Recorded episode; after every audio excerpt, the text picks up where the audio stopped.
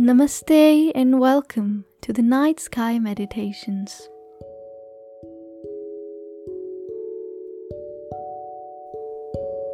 एक दिन मैं यूँ ही बैठे सोच रही थी कि अगर इस पृथ्वी पर कोई भी धर्मगुरु नहीं आए होते और धर्म की कोई भी स्थापना नहीं हुई होती तो हम किसे अपना भगवान मानते तो ये ख्याल सोचते सोचते मेरे मन में एक दूसरा ख्याल आया कि भगवान आखिर है कौन भगवान की डेफिनेशन हम इंसानों के लिए एक क्रिएटर के साथ जोड़ी जाती है।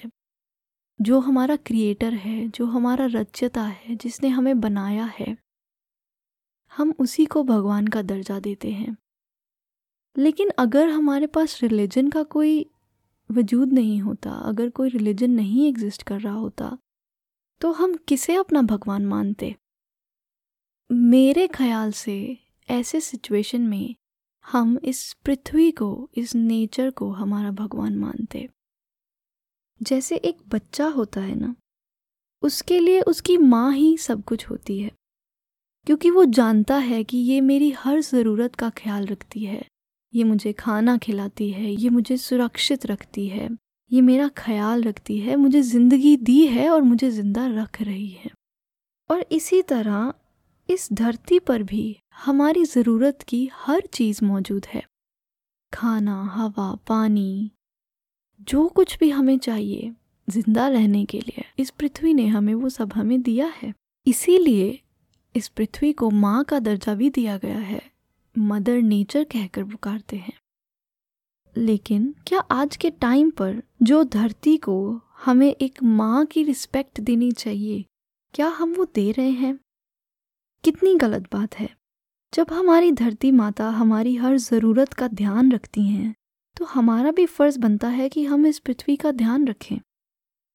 आखिरकार हमें ज़िंदगी धरती ने ही तो दी है। जो कुछ भी हमारे पास आज है, खाना, लोग, हर चीज़ इस पृथ्वी के ही देन है। अगर ये पृथ्वी नहीं होती तो आज आपको जो कुछ भी प्यारा है, जो कोई चीज़, जो कोई इंसान आपकी बहुत दिल के करीब है, वो नहीं होता। लेकिन हम क्या कर रहे हैं?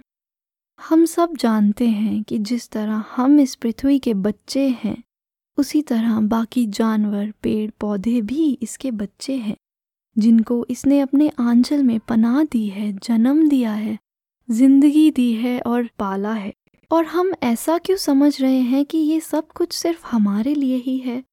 सब पशु, पक्षी, पेड़, पौधे सिर्फ़ हमारी सेवा के लिए बनाए गए हैं? हम इंसान अपने आप को कुछ ज़्यादा ही महान समझने लग गए हैं। बहुत गलत बात है। अगर हमें ज़िंदगी मिली है तो ये हम पर एक उधारी है। हम हमेशा यहाँ नहीं रहेंगे। और हमारी धरती माँ का बहुत बड़ा उपकार है हम पर, जो इसने हमें अपनी ज़मीन पर पनाह दी है, हमें ज़िंदगी दी है, हमें ज़िंदा होने का एहसास दिया है। हम खुदा को, भगवान को ढूंढते हैं उन, उनकी पूजा करते हैं, इतना स्नेह करते हैं, इतने बड़े बड़े मंदिर बनाए हैं, मस्जिदें बनाई हैं। लेकिन हम सब में से किसी ने भी आज तक भगवान को नहीं देखा। लेकिन हम सबने पृथ्वी को तो देखा है। किस तरह से एक छोटे से बीज से कितना बड़ा पेड़ बन जाता है, कितने ऊँचे ऊँचे पहाड़ हैं। और जिस तरह से इस पृथ्वी पर जीवन चल रहा है, क्या ये एक मेरेकल से कम नहीं? ये सब जो हमारी नज़रों के सामने हो रहा है, हम उसे निगलेक्ट करके, उस भगवान की खोज में हैं जो हमें नहीं मालूम हमें कभी मिलेगा भी या नहीं। और हमारी धरती माँ, जिसने हमें पनाह दी है, हमें ज़िंदगी दी है, हमें सब कुछ दिया है, हम उसे भूल कर उसे बिल्कुल प्यार नहीं कर रहे हैं। हम उसकी बिल्कुल पूजा नहीं कर रहे हैं।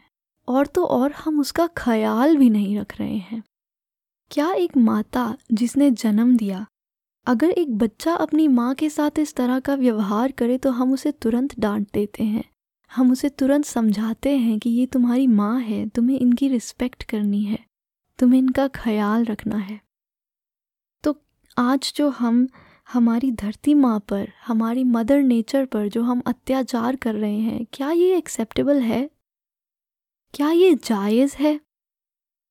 हमने सब जंगल तबाह कर दिए हैं, हमने पेड़ तबाह कर दिए हैं, हम जानवरों को इतना एक्सप्लॉयट कर रहे हैं।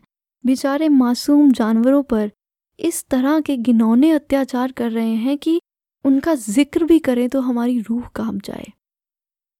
क्यों? क्यों हम इतने सेल्फिश हैं, जिस धरती पर हम रहते हैं, जो हमारा घर है? जिन जीव जंतुओं के साथ हम रहते हैं, क्या वो हमारा एक परिवार की तरह नहीं? क्या अपने फैमिली मेंबर्स के साथ कोई ऐसा बर्ताव करता है? मुझे ये बात समझ में नहीं आती। इस एपिसोड को सुनने के लिए आपका बहुत बहुत शुक्रिया। Thank you